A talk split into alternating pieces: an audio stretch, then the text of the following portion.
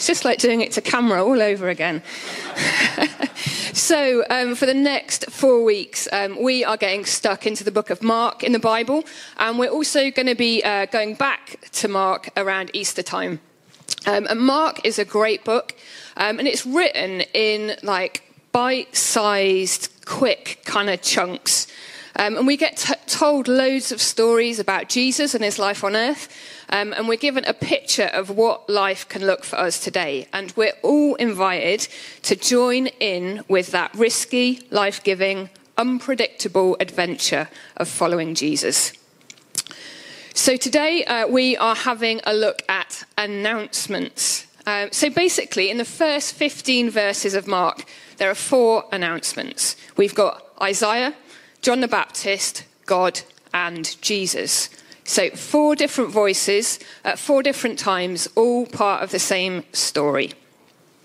Uh, we're going to focus mostly on what Jesus says today and ask some questions around um, good news and what Jesus really means by that. But the other three announcements are obviously really important, um, and they're great for filling in the bigger picture around Jesus' words.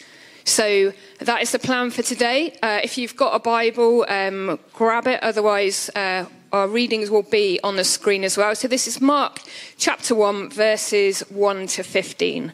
And as we read, keep an eye out for those announcements. So, John the Baptist prepares the way. The beginning of the good news about Jesus the Messiah, the Son of God, as it is written in Isaiah the prophet.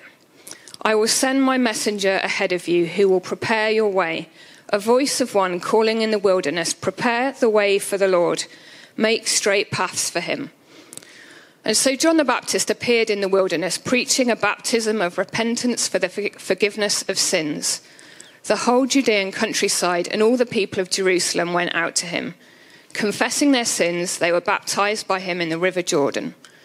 John wore clothing made of camel's hair with a leather belt round his waist, and he ate locusts and wild honey. And this was his message After me comes the one more powerful than I, the straps of whose sandals I am not worthy to stoop down and untie. I baptize you with water, but he will baptize you with the Holy Spirit. The baptism and testing of Jesus. At that time, Jesus came from Nazareth in Galilee and was baptized by John in the Jordan. Just as Jesus was coming up out of the water, he saw heaven being torn open and the Spirit descending on him like a dove. And a voice came from heaven You are my Son, whom I love. With you I am well pleased. At once the Spirit sent him out into the wilderness, and he was in the wilderness for forty days, being tempted by Satan. He was with the wild animals, and angels attended him. Jesus announces the good news. After John was put in prison, Jesus went into Galilee proclaiming the good news of God. The time has come, he said. The kingdom of God has come near. Repent and believe the good news. So, four announcements. And as I said, we're really going to focus in on what Jesus says in that last verse. Um, but let's have a look at the three that come before. And in each of these three, there's going to be something for us to um, have a think about and um, respond to in each. So, Mark starts by quoting from Isaiah, which is a book that you can find in the Old Testament part of our Bible. Um, Isaiah was a prophet who was around a massive 700 years before Jesus. And knowing this and what we're going to look at, this really helps us with um, like a really cool bit of historical background and context. So, at the time when Isaiah was doing his thing, Israel were in a mess, like in all ways. Uh, they weren't living in their homeland. Um, they were being ruled by foreign powers. Um, they didn't look like, or I expect feel like, God's chosen people. Like hope was hard to find. And it's into this situation that Isaiah says this. So this is Isaiah 40, verses 1 to 5. Comfort, comfort my people, says your God. Speak tenderly to Jerusalem and proclaim to her that her hard service has been completed that her sin has been paid for, that she has received from the Lord's hand double for all her sins. And here's the bit that Mark refers to a voice of one calling, In the wilderness, prepare the way for the Lord, make straight in the desert a highway for our God. Every valley shall be raised up, every mountain and hill made low. The rough ground shall become level, the rugged places a plain. And the glory of the Lord will be revealed, and all people will see it together, for the mouth of the Lord has spoken. So Isaiah is speaking hope and good news over Israel. He's reminding them that, that God is coming, that all the promises they are holding on to are going to be fulfilled. And I imagine this is a comfort and an encouragement to the, to the people, but the reality is that the Jewish people, they don't see an end to their present difficult situation for another hundred or so years, let alone waiting for the coming of the Messiah. And they live in that really difficult place that I'm sure we are all familiar with, where our reality and God's words don't seem to match up. So Israel continue to wait for this promised Saviour.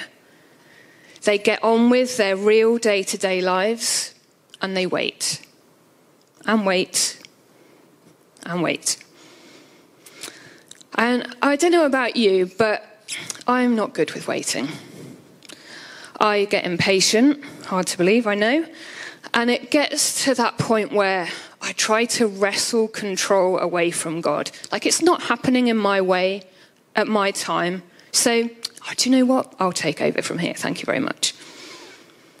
But like waiting and being in that space is a really hard place to be. And just kind of want to say that out loud and encourage you in that and encourage us all to, to keep on I don't have answers and uh, I can't fix whatever situation you're in, but you're in good company. And like we, we need to stand with each other when we're in these difficult places, when we're waiting, when what God says and what we're seeing in front of us don't seem to match up. And we can be honest about that with each other and support each other. So, yeah, just want to encourage you there. But yeah, if that is a place that you're in, um, do get someone to pray with you before you leave today, maybe. So, when we read Mark and our verses today, it is really good to keep Isaiah in mind. So, first century Jews, when Jesus shows up, and their ancestors before them, they've been waiting, imagining, speculating for a long time. And they probably reckon they've got a really good idea of what their saviour will look like. Someone to arrive, all guns blazing. I know they didn't have guns. Um, ready to crush the, home, the Roman Empire, clean up the mess, and like pick them up and take them right out of the painful world that they've been living in. Then Jesus shows up and turns all of that upside down, inside out, totally on its head. But before we get to Jesus, um, let's have a look at the second announcement and uh, John the Baptist. What a guy. Absolutely bonkers. And I say that in the most respect filled way possible. But he's bonkers and totally sold out for Jesus and the task that he was called to do, which in itself was also pretty crazy. Like, imagine being trusted with the task to get people ready for this Savior that people have heard about for hundreds of years from dusty scrolls, uh, who has been promised from one generation to the next generation to the next generation. Like, if that is your task, I kind of think it would be easy to go one of two ways run off screaming into the distance, saying no, thank you. Or let your ego get well and truly inflated. Like, yes, this is a big job, this is mine. This is uh, what John says. This is verse 7. And this was his message After me comes the one more powerful than I, the straps of whose sandals I am not worthy to stoop down and untie. Like, as I said before, what a guy. I love John the Baptist. He's so He's so sure and confident of his purpose, and that is to point people to Jesus, to let go of his own stuff, his own way. Like John the Baptist's message is don't look at me, look at Jesus. And I think it's probably a good moment to ask a tricky question of ourselves as individuals and church family. Like, do we live in this John the Baptist kind of way? In that, don't look at me, look at Jesus, but I'm going to point you to him. And I think it's a big question, and maybe it's one that you might want to unpick in the week ahead. Like, have a read of John the Baptist and his story in the Bible. If you don't know where that is, Google it. Um, like, his story is a challenging one in so many ways. And yeah, let me know what you think. Um, yeah, so John the Baptist, great guy. Announcement number three. Um, this is a proud parent moment where God takes time to let his boy know before he's done anything obviously savior like that he thinks he's awesome.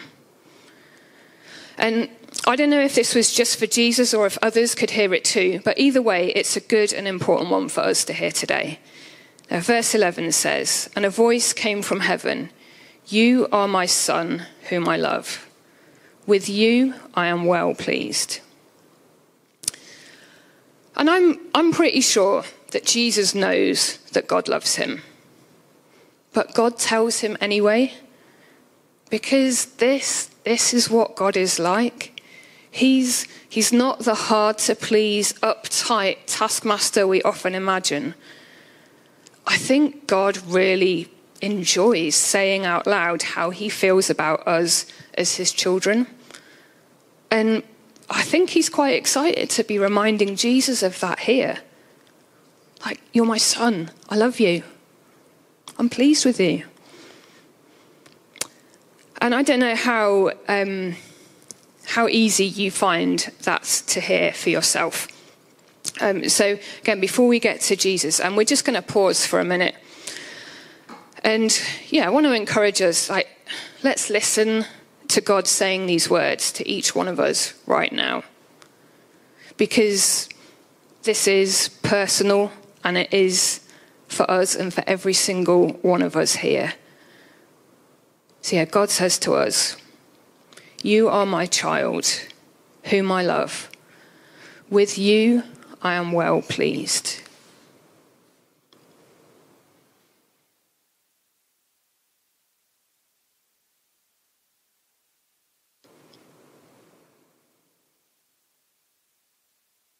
You are my child, whom I love. With you I am well pleased.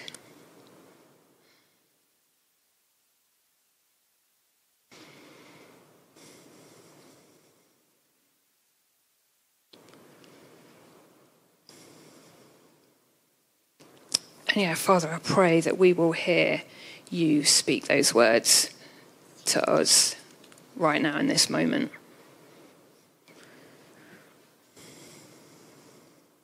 yeah, I pray that we will know that we are your children, that you love us, and that, right, yeah, here in this moment, you are pleased with us.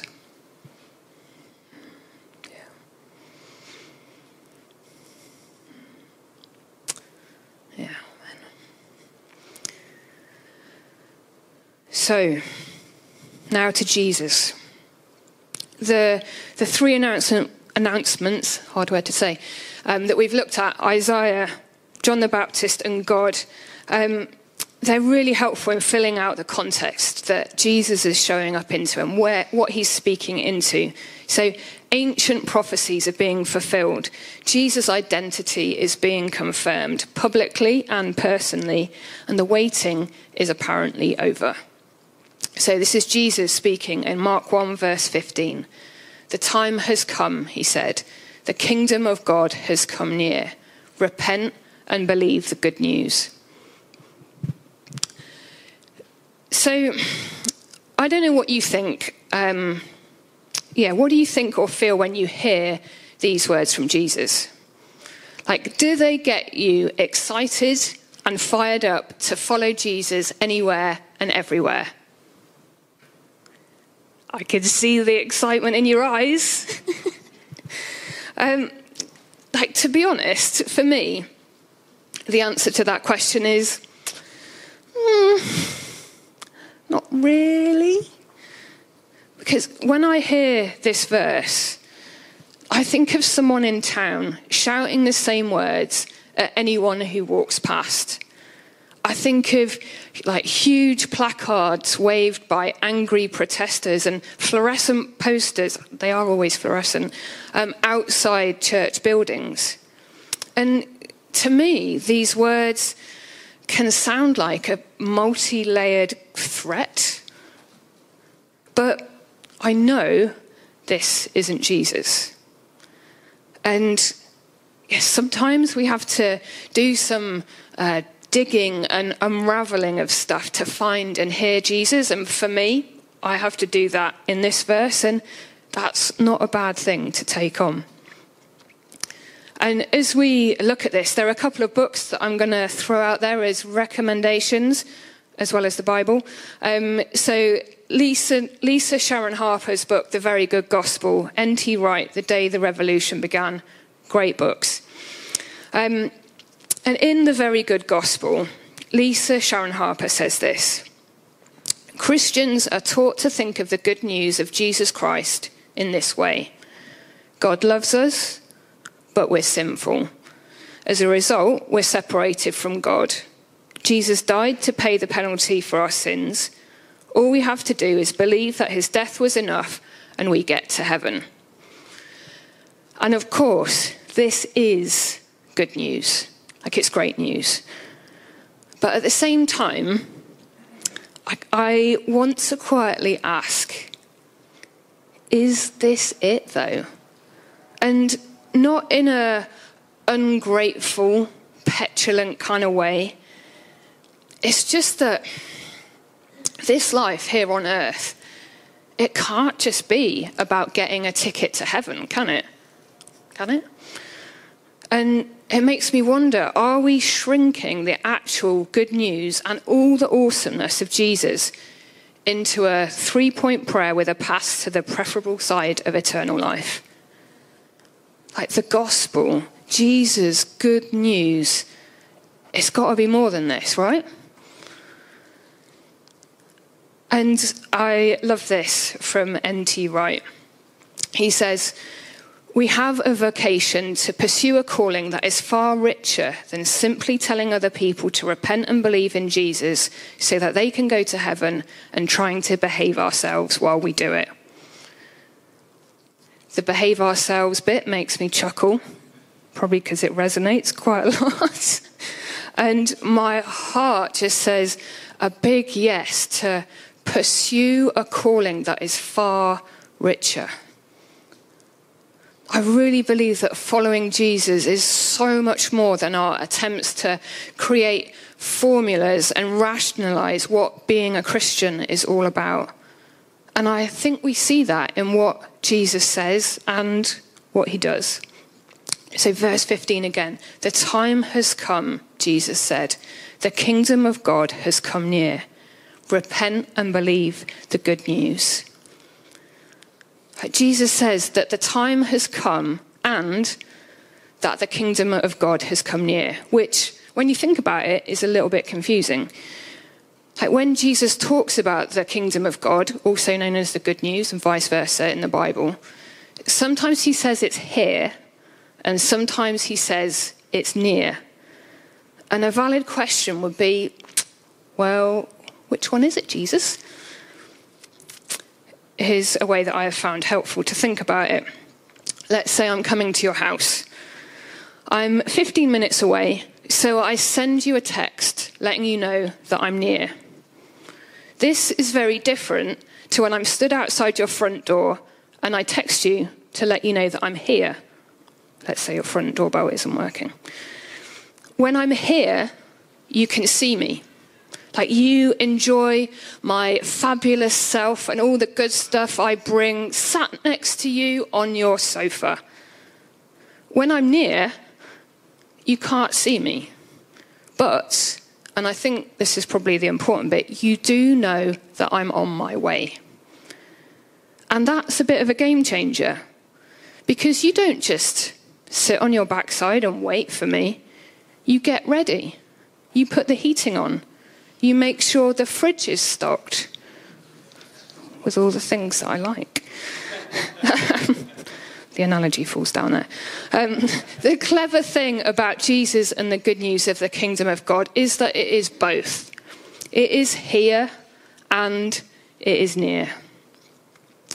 We see Jesus and all his good stuff in our day to day lives. We see beauty in creation. We see people giving and sharing what they have generously. We see people fighting for justice and equality. There are so many things that point us to Jesus, that he is here. And we also see that it's not all good, that the planet is quite literally burning up, that people are selfish that there's systemic injustice all over the place. And sometimes it's hard to believe that Jesus is even just a little bit near.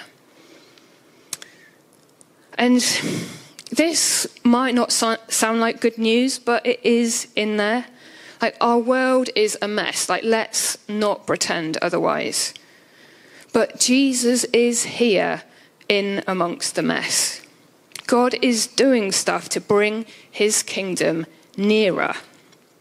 And the slightly baffling thing is that God wants us to be joining him in that. And when Jesus says, repent and believe the good news, this is so much more than saying sorry and a mental agreement to everything that the Bible says. Jesus is inviting us to a new way of life a new way of thinking, a new set of priorities. Repentance is about realigning ourselves to Jesus, his way, not ours. And if we're not sure what that looks like, we look at Jesus. When Jesus was here on earth, he didn't just talk and spend his days preaching at people cozied up in a synagogue for three years solid. Like Jesus lived a real life. And in doing so, showed us what the king, God's kingdom here and near looks like. And not just for that specific moment in time, for me and you right here today. Um, I've got another great set of words from N.T. Wright. Um, what the Bible offers is not a works contract, but a covenant of vocation.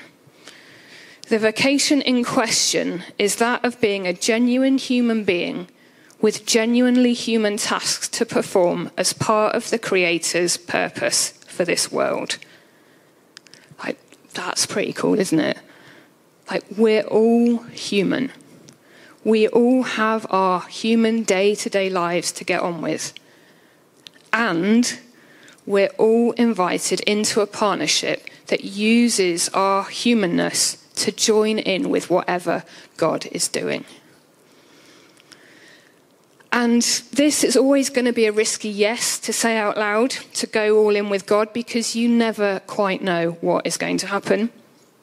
But God might want to create a slice of His kingdom with you on your street, in your office, in how you use your resources, uh, or basically, wherever you put your feet and whenever you open your mouth.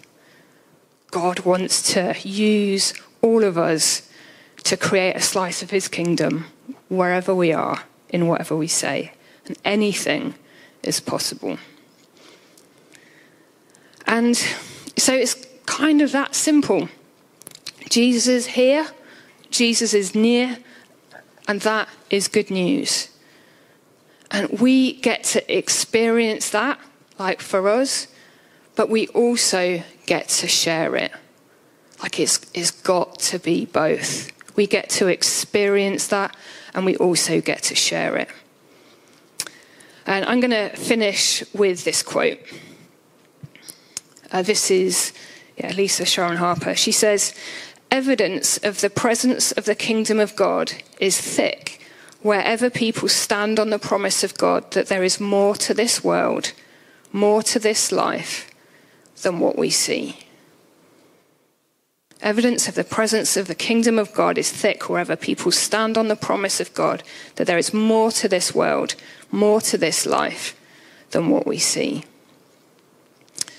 Um, and that is, this is my prayer for us as individuals, as church family together. And yeah, I'm going to pray, but just want to encourage you or ask you what what's your response in all this? What's what's buzzing around your head and your heart right now?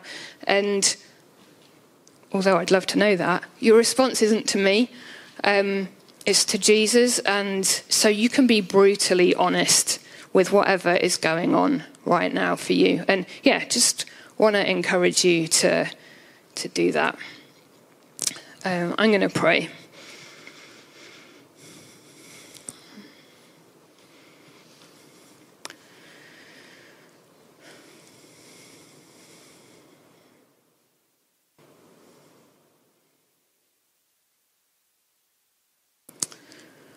Father God, yeah, thank you for your word. Thank you that, um, yeah, you are speaking to us, yeah, through your word, through Jesus and your Holy Spirit.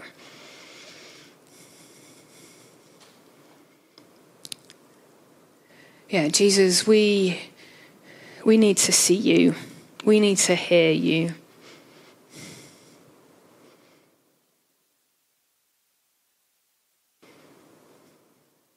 yeah, pray that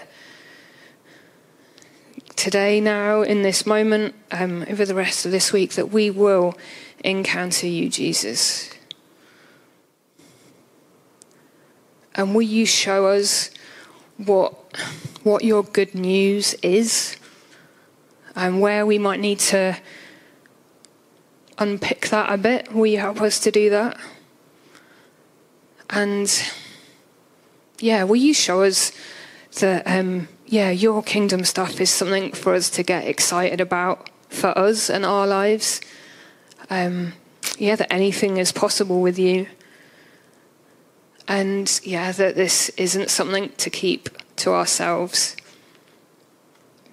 So I pray for boldness and confidence in your love for us and in sharing the good stuff of Jesus.